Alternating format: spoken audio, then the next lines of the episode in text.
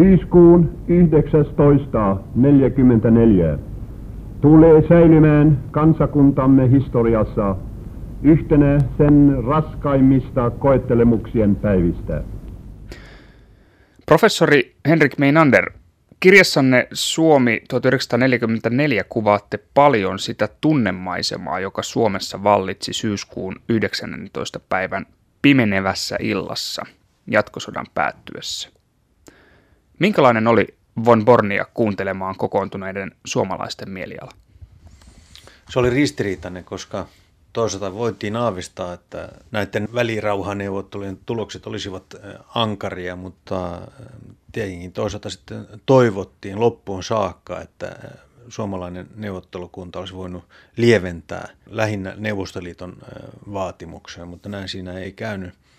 Täytyy muistaa toisaalta, että suomalaiset oli jo tottuneet tähän epävarmuuteen ja uhkaan, joka oli ollut Suomen yllä syksystä 1939 lähtien, joten vaikka oltiin tekin rankasti pettyneitä siihen, että ehdot oli niin kovat, niin tietynlaista semmoista valmiutta siinä kyllä oli olemassa. Välirauhansopimuksen solmimisen ja jatkosodan päättymisen johdosta pidetyn puheen esitti oikeusministeri von Born. Henrik Meinander, miksi juuri oikeusministeri sai kunnian esiintyä radiossa tällä historiallisella hetkellä? No, tilanne oli se, että hän oli toimi VT-pääministerinä, sen virkaa tekevänä pääministerinä, koska pääministeri Haksel, hän oli kyllä palannut jo Suomeen, mutta hän oli saanut aivoverenvuodon viisi päivää aikaisemmin, juuri ennen kuin neuvottelut Moskovassa piti aloittaa, ja hän oli siis poissa pelissä ihan lopullisesti ja kuoli seuraavana vuonna. Henrik Meinander, koska tilanne oli varsin yllättävä, niin kuinka hyvin oikeusministeri von Born ehti valmistautumaan tämän historiallisen puheen pitämiseen? Kirjoittiko hän esimerkiksi puheen itse? Kyllä nämä ehdot, siis hallitus oli jo saanut myöhään illalla tai yönä 14-15 syyskuuta tiedot siitä, mitkä oli Neuvostoliiton tai liittoutuneiden välirauhavaatimukset ja niitä sitten yritettiin lieventää, mutta täysin turhaan. Joten hallitus oli kyllä tietoinen siitä, mutta ei tietenkään ilmoittanut tästä ennen kuin nämä lopulliset ehdot oli lukkoon lyöty. Samana päivänä, 19. päivä syyskuuta kello 11 Suomen aikaan, eh, Suomen ja liittoutuneiden edustajat allekirjoittivat tämän välirauhasopimuksen Moskovassa ja jo puolitoista tuntia eh, sen jälkeen pääministeri eh, sihteeri V.J. Sukselainen sitten myöhemmin myös toimi pääministerinä ja eduskunnan puhemiehenä, niin aloitti tämän puheen kirjoittamisen ja valmistui siinä kolmen maissa samana päivänä, joten käytännössä tämän puheen kyllä kirjoitti Sukselainen, niin kuin hän oli kirjoittanut myöskin Hakselin radiopuheen, jonka Haksel piti toinen päivä syyskuuta. Sukselainen oli hyvä kynämies ja, ja, ja useimmiten niitä laadittiin yhdessä, siis viilattiin tätä sanan muotoa. Siis että hallitus tiesi etukäteen, mitä tulemaan piti, ja Sukselainen sitten kiteytti tämän puheen muotoon jonka von Born esitti radiossa. Kyllä, näin oli. Sopimuksen allekirjoittaminen merkitsee, että meidän on heti aloitettava joukkojemme vetäminen vuonna 40 solmitun Moskvaan rauhan rajan taakse. Karjala on siis menetetty. Välirauhansopimuksen johdosta pidetyssä puheessa von Born selvesi kansalaisille välirauhan ehtoja, jotka Suomen valtuuskunta Moskovassa ja eduskunta hetkeä aikaisemmin olivat hyväksyneet. Yllättivätkö ehdot suomalaiset? Minkälaisia välirauhan ehtoja maassamme odotettiin syyskuussa 1944? Joo, siinä kyllä tietenkin edelleen oli tietynlaista toiveajattelua siitä, että olisi voitu lieventää liittoutuneiden eli neuvostoliiton vaatimuksia siitä, että piti palata vuoden 40 rajoihin. Mutta näinhän siinä ei käynyt. Pitkään vielä yritettiin keskustella Viiporista se, että Suomi piti vuokrata 50 vuodeksi Porkkalan Niememaan Helsingin edustalla, niin sehän oli tyrmistyttävä uutinen ja, ja se tuli ilmi vasta sitten juuri tässä radiopuheessa, siis illalla 19. päivä syyskuuta. Odottivatko kansalaiset myös vuoden 40 rajoja? Tällaista oli aavistuttu tai spekuloitu siitä. Joka tapauksessa niin oli ilmeistä, että piti perääntyä tästä Karjalasta. Ministeri von Bornhan puhui siitä, että Karjala on menetetty. Hän käyttää sitä hyvin selkeää ilmaisua. Ja siihen sisältyy kyllä tämä selkeä viesti suomalaisille, että vaikka oltiin toivottu, että tässä voitaisiin saada jotain lievennyksiä, näin ei ollut ö, tapahtunut. Mutta sen lisäksi, että Karjala oli menetetty ja Porkkala piti vuokrata 50 vuodeksi, niin Suomihan menetti myöskin Petsamon, joka oli maakaistale, joka vei jää merelle, joka oli ollut Suomen taloudelle ja, ja, ja, ja kaupalle tärkeä yhteys. Ja sitten tietenkin sotakorvaukset. Välirauhasopimuksen 23 artiklassa mainittiin myös se, että Suomen piti maksaa 300 miljoonaa dollaria sotakorvausta siitä, että miten oli kohdeltu tai tuhottu neuvostoliittolaista maaperää jatkosodan aikana. Välirauhan solmimishetkellä syyskuussa 1944 suomalaisten tulevaisuus oli auki ja huoli huomisesta heijastui muun muassa J.K. Paasikiven kyseisen kuun aikana kirjaamiin poikkeuksellisen ynseisiin päiväkirjamerkintöihin. Mutta samassa kuussa maahamme saapuneiden ulkomaisten journalistien havainnot Suomesta ja Suomen tilanteesta olivat kuitenkin jotain aivan muuta. Henrik Meinander, miltä Suomen asema näytti rauhansolmimishetkellä syyskuussa 1944 ulkomaisin silmin? Se oli jossain määrin yllättävää se näky, jonka he sitten näki, kun saapuivat Helsinkiin, siis lehtimiehet, valvontakomission edustajat sekä siis Neuvostoliiton että Iso-Britannian valvontakomission edustajat. Helsinkihän oli pommitettu ja, ja muitakin taajamia, mutta jos vertasi Suomea muihin sotaa käyviin maihin, niin huomasi hyvin nopeasti, että Suomi oli, jos ei säästynyt, niin Suomeen ei ole kohdistettu ollenkaan niin kovia ilmahyökkäyksiä. Ja Helsingissä esimerkiksi elintarviketilanne ja liikenne toimi paljon sujuvammin kuin esimerkiksi Lontoossa. Lontoosta tuli brittiläinen lehtimies Ossian Golden, joka ihmetteli, kuinka hyvinvoivia suomalaiset olivat. Suomalaisten oma käsitys tästä oli erilainen, mutta todellisuudesta suomalaisten terveydentilaa, jos ei ota huomioon rintamasotilaiden näiden haavoittuneiden tilaa, niin oli aika hyvä. Mikä merkitys Saksan viljatoimituksilla oli tähän? Tietenkin se oli olennainen. Siis taloushistorioitsijat ovat voineet osoittaa, että kaksi kolmasosaa Suomen viljatarpeesta tyydytettiin Saksan avulla. Tämä minun mielestä korostaa sitä, miten suurissa määrin Suomi oli riippuvainen Saksassa ja että on vaikeaa todellisuudessa puhua siitä, että Suomi olisi käynyt jotain erillissotaa. Suomen valtuuskunta on Moskvassa tehnyt parastansa. Se on jännittänyt kaikki voimansa suorittaakseen hallituksen sille uskoma tehtävän. Näihin Moskovan välirauhanneuvotteluihin Suomen valtuuskunta oli saapunut jo 7. päivä syyskuuta myöhään illalla, mutta joutunut odottamaan neuvottelujen alkamista ulkomaailmasta lähes eristettynä kokonaisen viikon. Miksi suomalaiset joutuivat odottamaan näin kauan varsinaisten neuvottelujen alkamista?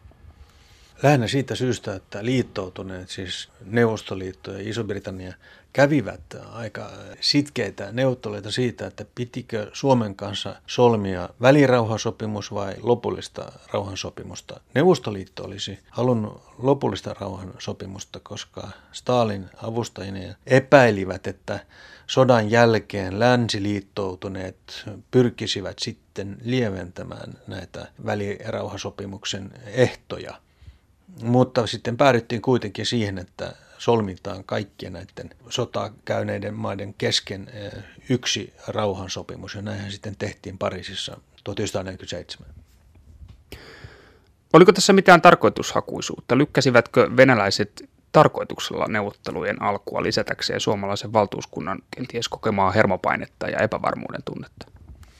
Se on mahdollista, sehän kuuluu tähän neuvottelutaktiikkaan, mutta todennäköisempää on nimenomaan, että käytiin näitä neuvotteluja Iso-Britannian edustajien kanssa ja että olihan Kremlissä muitakin asioita, joita piti suunnitella ja josta piti päättää. Ei Suomi ollut Stalinin ajatuksissa koko ajan, vaan se oli yksi pieni tekijä tässä suuressa pelissä. Suomalaiselle valtuuskunnalle Moskovan välirauhan neuvottelut olivat erittäin stressaavat ja kuten tässä on jo mainittu, ennen ensimmäistä istuntoa pääministeri Hak Chel menetti aivohalvauksen takia lopullisesti terveytensä. Henrik Menander, onko totta kuten legendana kerrotaan, että Hakchelin sairauskohtaus olisi johtunut suoranaisesti Molotovin tylystä käytöksestä suomalaista valtuuskuntaa kohtaan? Niin, se tiedetään, että Haksel oli tavannut Molotovin henkilökohtaisesti pari tuntia ennen kuin hän sai tämän halvauksen. Ja tiedetään myös, että Molotov siinä tapaamisessa ei missään nimessä olisi ollut mitenkään sydämellinen tai ystävällinen. Päinvastoin se ei kuulunut hänen tapoihin, kun oli tällaisista neuvotteluista kyse.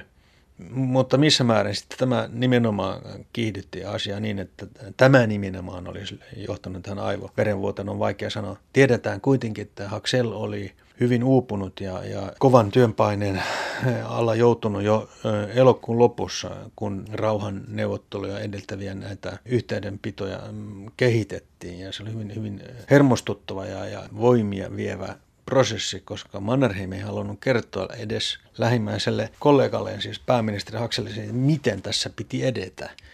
Joten tiedetään, että Haksella oli, oli uupunut jo ennen tätä. Hän oli 63-vuotias, kun hän sai tämän halvauksen ja kaikki tämä yhdessä johti sitten siihen, että, että kun neuvottelut sitten alkoivat myöhään illalla kello yhdeksän, niin Haksell oli poissa pelissä. Että Molotov ihan lyhyesti vaan valitti, että tällainen sairas tapaus oli, oli, oli tapahtunut, mutta ojensi suoraan suomalaisen rauhan neuvottelijalle Neuvostoliiton tai liittoutuneiden rauhan ehdot ja antoi ymmärtää, että nämä piti hyväksyä.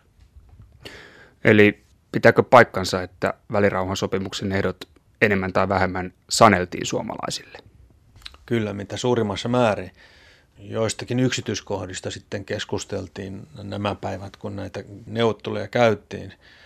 Varsinaiset neuvottelut aloitettiin sitten 15. päivä syyskuuta ja puheenjohtajaksi sitten äh, valittiin ulkoministeri Karl Enkel, joka oli saapunut sitten Moskovaan paikkaamaan Haksellia tässä työssä ja, ja Enkel ilmoitti lyhyesti kotiin salasähkeessä, että mitään neuvotteluja ei käydä varsinaista asioista, vaan kaikki on sanelua. Painostiko Molotov suomalaista neuvottelukuntaa esimerkiksi miehityksellä? Ei itse neuvotteluissa, koska silloin oli läsnä Iso-Britannian myös edustaja, mutta Enkel kävi niin kuin Hakselkin oli käynyt yksityiskeskustelu Molotovin kanssa ja siinä Molotov sai kunnon raivokohtauksen, kun Enkeä vielä pyrki vetoamaan siihen, että jos Suomi joutuu vuokraamaan Porkkalan niemimaan, niin tämä tulee olemaan avoin haava Suomen valtion ruumiissa. Tähän Molotov ilmoitti lyhyesti, että joko hyväksytte meidän rauhaehdot tai sitten matkustatte kotiin ja me miehitämme koko maan ilman mitään viivytystä. Ja tämä oli hyvin järkyttävä uutinen. Tämän uhkauksen von Born jopa luki eduskunnalle 19. päivä syyskuuta, kun hän esitti nämä rauhanehdot ja, ja pyysi, että eduskunta hyväksyisi nämä ilman sen mitään keskustelua tai äänestystä. Oliko tämä Molotovilta bluffia? Olisiko Neuvostoliitolla todellisuudessa ollut kykyä miehittää Suomi syyskuussa 1944? Se on hyvä kysymys, ja, ja, mutta äärimmäisen jälkiviisas.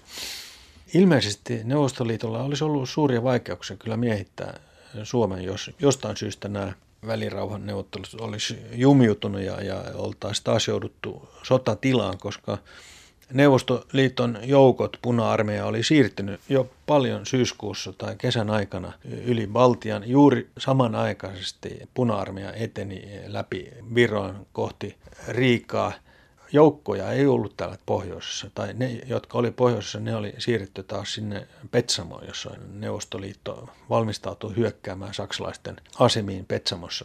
Mutta varsinaista kapasiteettia Neuvostoliitolla silloin ei ollut ollut. Ja täytyy muistaa, että Suomen taas kenttäarmeija oli, oli sotinut jo silloin yli kolme vuotta. Asevarastot oli täynnä. Ja koko koneisto, siis tämä sodankäyntihän voi sanoa, toimi hyvin ammattimaisesti. Joten ei se olisi onnistunut niin hyvin kuin Molotov ehkä ajatteli, mutta tietenkin pitkän päälle, kun Suomi olisi jätetty yksin, niin tilanne olisi kehittynyt hyvin vaikeaksi. Kolmantena tärkeänä alueellisena kysymyksenä on mainittava Porkkalan nimen vuokraminen Neuvostoliitolle sotilaalliseksi tukikohdaksi 50 vuoden ajaksi ja vanhan kulttuuriseudun näin muodoin jättäminen hävitykselle altiiksi. Von Bornin puheessa luettelemat välirauhanehdot olivat melkoisesti kovemmat kuin mitä Suomessa oltiin osattu odottaa. Erityisesti alueluovutusten osalta suomalaiset tavoittelivat merkittävästi edullisempaa sopimusta, ja ilmeisesti juuri tämä Porkkalan vuokraaminen sotilastukikohdaksi taisi tulla suomalaisille täydellisenä yllätyksenä vai kuinka? Kansalaisille tämä tuli täydellisenä yllätyksenä. Jotkut ovat väittäneet, että hallituksen tai rauhanneuvottelijoiden lähipiirit, eli sukulaiset, perheenjäsenet olivat mahdollisesti kuulleet tämän joitakin tuntia aikaisemmin puhelimetsa tai muita kanavia pitkin.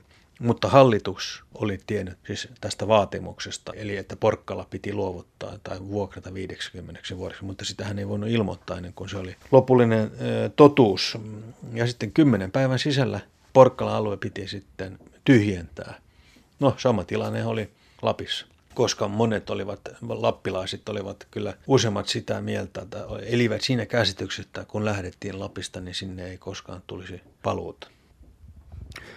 Entä sitten sotakorvaukset? Näitä välirauhan sopimuksessa Suomelle asetettuja sotakorvauksia on pidetty suhteellisesti yksinä suurimmista, mitä yhden maan kannettavaksi koskaan on määrätty, ja moni oli suuruusluokasta Suomessa järkyttynyt. Mutta Pitääkö tämä paikkansa vai onko tulkinta raskaimmista sotakorvauksista, mitä yhdelle maalle on määrätty, kenties hieman suomalaisittain kotiinpäiveitä?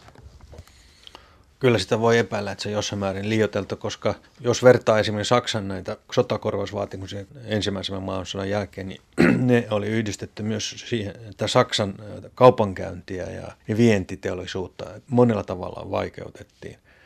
No Suomen kohdalla taas oli tämä, että marraskuussa 1944 ilmeni, että Neuvostoliitto vaati, että se tavaramäärä, joka siis piti luovuttaa tai tuottaa Neuvostoliitolle, se piti määritellä vuoden 1938 hintatason mukaisesti. Ja tämä tarkoitti sitä, että tämä tavaran todellinen hinta oli melkein tuplasti enemmän. Ja tämä oli, oli järkyttävä uutinen ja sitä yritettiin kyllä pitkään vielä muuttaa, mutta ilman minkäänlaista muutosta. Sdanov ilmoitti Paasikiville, joka oli tullut pääministeri eh, marraskuussa, että tämä on erilainen sotavero, jota te nyt maksatte siitä, että kävitte sotaa meitä vastaan. Mutta toisin kuin monet muut maat, jotka maksoivat sotakorvauksia toisen maailmansodan jälkeen, niin suomalaiset saivat eh, pitää oma maansa omassa kontrollissa ja siis ei tullut miehitysvaltaa joka vei kokonaisia siis teollisuushaaroja. Siis Saksastahan vietti kokonaisia tehtaita Neuvostoliittoon. Tätähän ei tapahtunut Suomessa, vaikka sitten kun suomalaiset olivat vastahakoisia, niin Sadanov esitti lopulta, että jos te ette suostu näihin ehtoihin liittyen tähän sotakorvauksiin, niin me alamme purkaamaan teidän teollisuutta ja viemään sen rajan taakse. Ja silloin nopeasti saatiin sopimus aikaiseksi. Meidän osamme on olla ja elää mahtavan Venäjän naapurina. Meidän on otettava se kaikissa toimissamme lukuun. Tässä syyskuun 44 radiopuheessa von Born puhui Suomen kohtalosta Venäjän rajanaapurina ja nimenomaan siten, että rajanaapuruus on Suomelle kaiken muun ylittävä geopoliittinen fakta, joka suomalaisten tulee ottaa huomioon kaikissa toimissaan. Henrik Meinander, voidaanko mielestänne jo tässä puheessa nähdä myöhemmin Paasikiven linjana tunnetun ulkopoliittisen ajattelun orastavaa muotoilua? Kyllä voi sanoa, mutta se, eihän se silloin syntynyt tämä ymmärrys, vaan se oli kyllä jo, voi sanoa, että eh, kyllä suomalaiset eh, poliitikot ovat jo monta vuosisataa ymmärtäneet eh, tämän kohtaloyhteyden tai nämä rakenteet, jotka on siinä taustalla, mutta syyskuussa näkö neljä, niin tätä korosti paitsi Paasikivi, joka oli kyllä taustalla jo siinä mukana tukemassa ja kommentoimassa, niin varsinkin Mannerheim ja hänen äh, läheisin avustaja Erik Heinrichs kirjoitti samoina päivinä hyvin synkän, mutta realistisen kuvauksen siitä, mitkä olisivat Suomen optiot sodan jälkeisessä Euroopassa. Ja, ja Heinrichsin analyysi päätyy siihen, että ainoa toivo on, että saadaan jotenkin suhteet kuntoon Venäjään, niin kuin Neuvostoliitto usein kutsuttiin eh, sillä nimellä siis yleisemmällä tasolla. Mutta tietenkin Paasikivi sitten esitti asian vielä selvemmin. On kiinnostavaa siis todeta, että myöskin toisen maailmansa aikana puhuttiin usein Venäjästä, kun tietenkin tarkoitettiin Neuvostoliittoa. Ja Venäjä Suomessa koettiin tämmöisenä maantieteellisempänä ilmiönä. Niin, tämä on varsin kiinnostavaa tämä puhe Venäjästä eikä Neuvostoliitosta. Mitä tästä olisi ajateltavaa? Ajateltiinko Suomessa kenties Neuvostoliittoa ainoastaan lainausmerkeissä ohimenevänä poliittisena konstruktiona? Niin, no ei varmaankaan juuri silloin, koska suuri ja mahtava Neuvostoliitto oli suurimmillaan ja mahtavammillaan juuri 45. Se oli täysin horisontin takana se tilanne, että Neuvostoliitto olisi poistunut areenalta, mutta voi sanoa niin, että Neuvostoliitto on poliittinen kuvaus siitä suurvallasta, kun taas Venäjä on, on kulttuurinen tai historiallinen termi. Ja nämä ei koettu olevan ristiriidassa toistensa kanssa. Ja tiedettiin myös, että Venäjällä tämä ilmaisu ei myöskään mitenkään ärsyttänyt, koska myöskin Venäjällä, siis nykyisessä Venäjässä ja myöskin Neuvostoliiton aikaisessa Venäjässä, niin nähtiin tämä jatkumo Venäjän ajalta. Siis keisarisen Venäjän ajalta, siis Neuvostoliiton aikaisen suurvaltapolitiikkaan. Ja Paasikivihän käyttää säännöllisesti ilmaisua Venäjä eikä puhu Neuvostoliitossa muutoin kuin näissä virallisissa yhteyksissä. Ja Mannerheimille puhe Neuvostoliitosta oli varmasti myös hieman outo. Niin, jostain syystä nimenomaan siis poliitikot, meidän päättäjät välttivät tämän aika usein. Se on, se on kiinnostava tuo esittämäsi kysymys. Jollain tavalla voi ehkä ajatella, että se oli psykologisesti helpompaa puhua Venäjästä kuin Neuvostoliitosta. No, puhutaan sitten hieman puheen pitäjästä Ernst von Bornista, siitä minkälainen poliitikko hän oli. Von Born ei ole yhtä tunnettu kuin monet muut hänen aikalaisensa sodanajan poliitikot. Henrik Meinander, kuinka tunnettu von Born oli omana aikanaan? Kyllä hän oli melko tunnettu, koska hän oli toiminut kansanedustajana jo 20-luvusta lähtien ja toiminut sisäasian ministerinä ja nimitetty oikeusministeriksi elokuussa 1944 hän oli silloin RKPn, siis ruotsalaisen kansanpuolueen puheenjohtaja ja, ja oli esiintynyt eri yhteyksissä äh, tämmöisenä oikeustaistelijana, eli siis oli vastustanut Lapuan liikkeen toimia Itä-Uudellamaalla. Von Bonin sukuhan on vanhaa ruotsalaista aatelia ja heillä oli siellä suuri kartano, siis äh, Suur Sarvilahden kartano, jossa äh, R. von Born toimii kartanon omistajana. Hänen isänsä äh, Viktor Magnus von Born oli myöskin huomattava poliitikko sääty eduskunnassa. Joten kyllä hän oli tunnettu hahmo. No, pitäessään historiallisen puheensa välirauhan solmimisen hetkellä syyskuussa 1944 Ernst von Born oli kokenut radioesiintyjä, joka jo talvisodan raskaan rauhanteon jälkeen oli pitänyt sisäasiainministerin roolissaan radiopuheen kaikille evakkoon lähteville Karjalan asukkaille. Puhuessaan talvisodan jälkeen evakoille von Born peräänkuulutti samaa uhrimieltä ja yhteishenkeä kuin mitä talvisodan aikana, ja tätä sanomaa hän alleviivasi jälleen syksyn 44 välirauhan puheessaan. Henrik Meinander Voidaanko sanoa, että juuri uskon valaminen kansaan sen kohtaamalla vakavalla hetkellä oli syksyn 44 puheen kenties tärkein sisältö?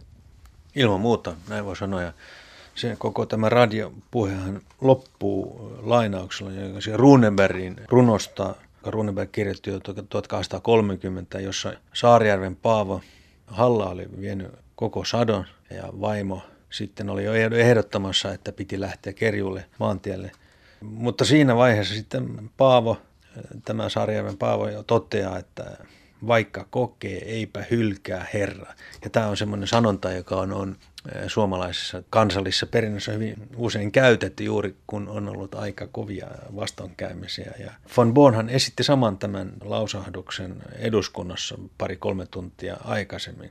Ja, ja ajatuksen ydin oli tietenkin se, että vaikka nyt tilanne tuntuu tosi pahalta, niin vielä pahimmistakin tilanteista oltiin selvitty. Eli pitää paikkansa. Tämä oli kyllä sen puheen, siis tämä moraalisesti tärkein sanoma.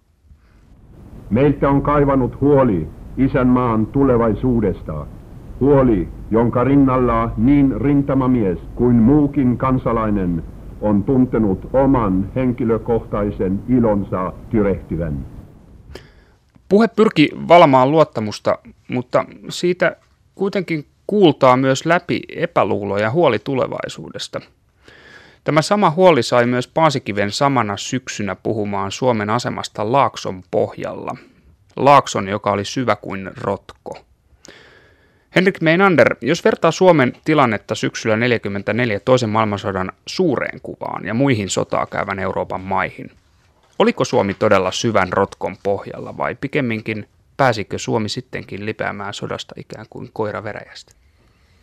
Täytyy muistaa, että päättäjät ja hallituksen edustajat, ministerit, kun he esiintyivät näissä yhteyksissä, niin oli se ollut äärimmäisen epäsopivaa eh, sanoa juuri tämä, minkä sanoit, että kansainvälisessä vertailussa meidän kuitenkin on, asiat on edennyt aika hyvin. Näin ei missään tapauksessa voinut asian esittää, jolloin jokaisessa kodissa oli koettu siis ihmismenetyksiä, oli kaatunut lapsi tai, tai aviopuolison veli ja koti oli menetetty, joten tämmöistä vertailua ei olisi missään tapauksessa ollut sopivaa. Samaten täytyy muistaa, että aikalaiset eivät voineet olla varmoja siitä, että kehitys tulisi olemaan niin suotuisa kuin mitä se sitten tuli olemaan Suomen kohdalla.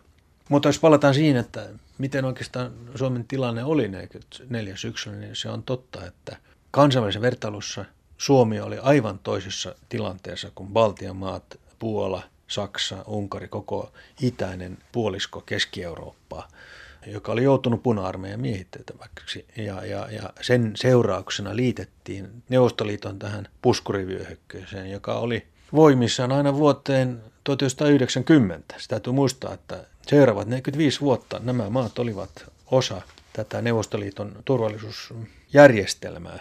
Suomi vältti tämän, ja koska maata ei ollut miehitetty, niin maan yhteiskunnalliset rakenteet, infrastruktuurit olivat suht hyvässä kunnossa.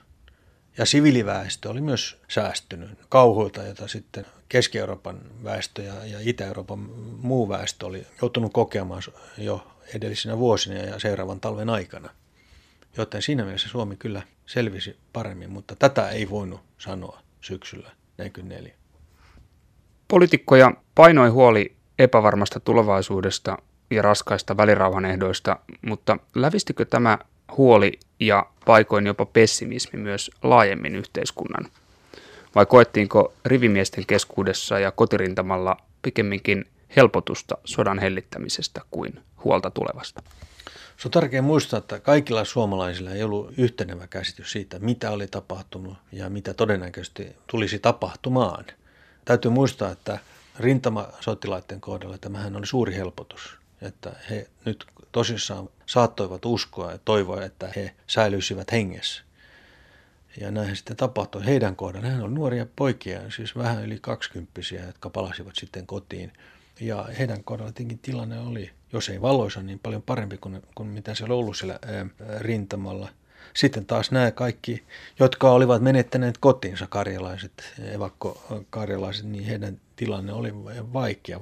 Mutta taas sitten toisaalta haluan vain nyt korostaa tätä kirjoa tässä, että sitten oli monet mm, entiset tai uudestaan kommunistina kokevia suomalaiset, jotka näkivät, että oikeus oli voittanut. Saksa oli, oli häviämässä sodan, Suomea oli pakotettu solmimaan rauhan Neuvostoliiton kanssa ja koettiin, että uusi, parempi aika oli, olisi alkamassa. Ja tämä oli ymmärrys, jota jakoi myöskin monet muut vasemmistolaiset puhuttiin uudesta suunnasta, siis optimistisesti, että nyt tämä johtaisi siihen, että Suomi kehittyisi demokraattisempaan suuntaan. Toiset taas näkivät tilanteen hyvin, hyvin synkkänä ja että edessä olisi neuvosto Suomi tai kansantasavalta Suomi. Joten näiden mielialojen tunnemaiseman kirjo oli hyvin suuri syksyllä 1944. Sekä huolta huomisesta että uskoa parempaan tulevaisuuteen. Kyllä, joskus jopa samassa ihmisessä nämä mielipiteet ja tunteet eh, elivät keskenään ja kävivät keskustelua.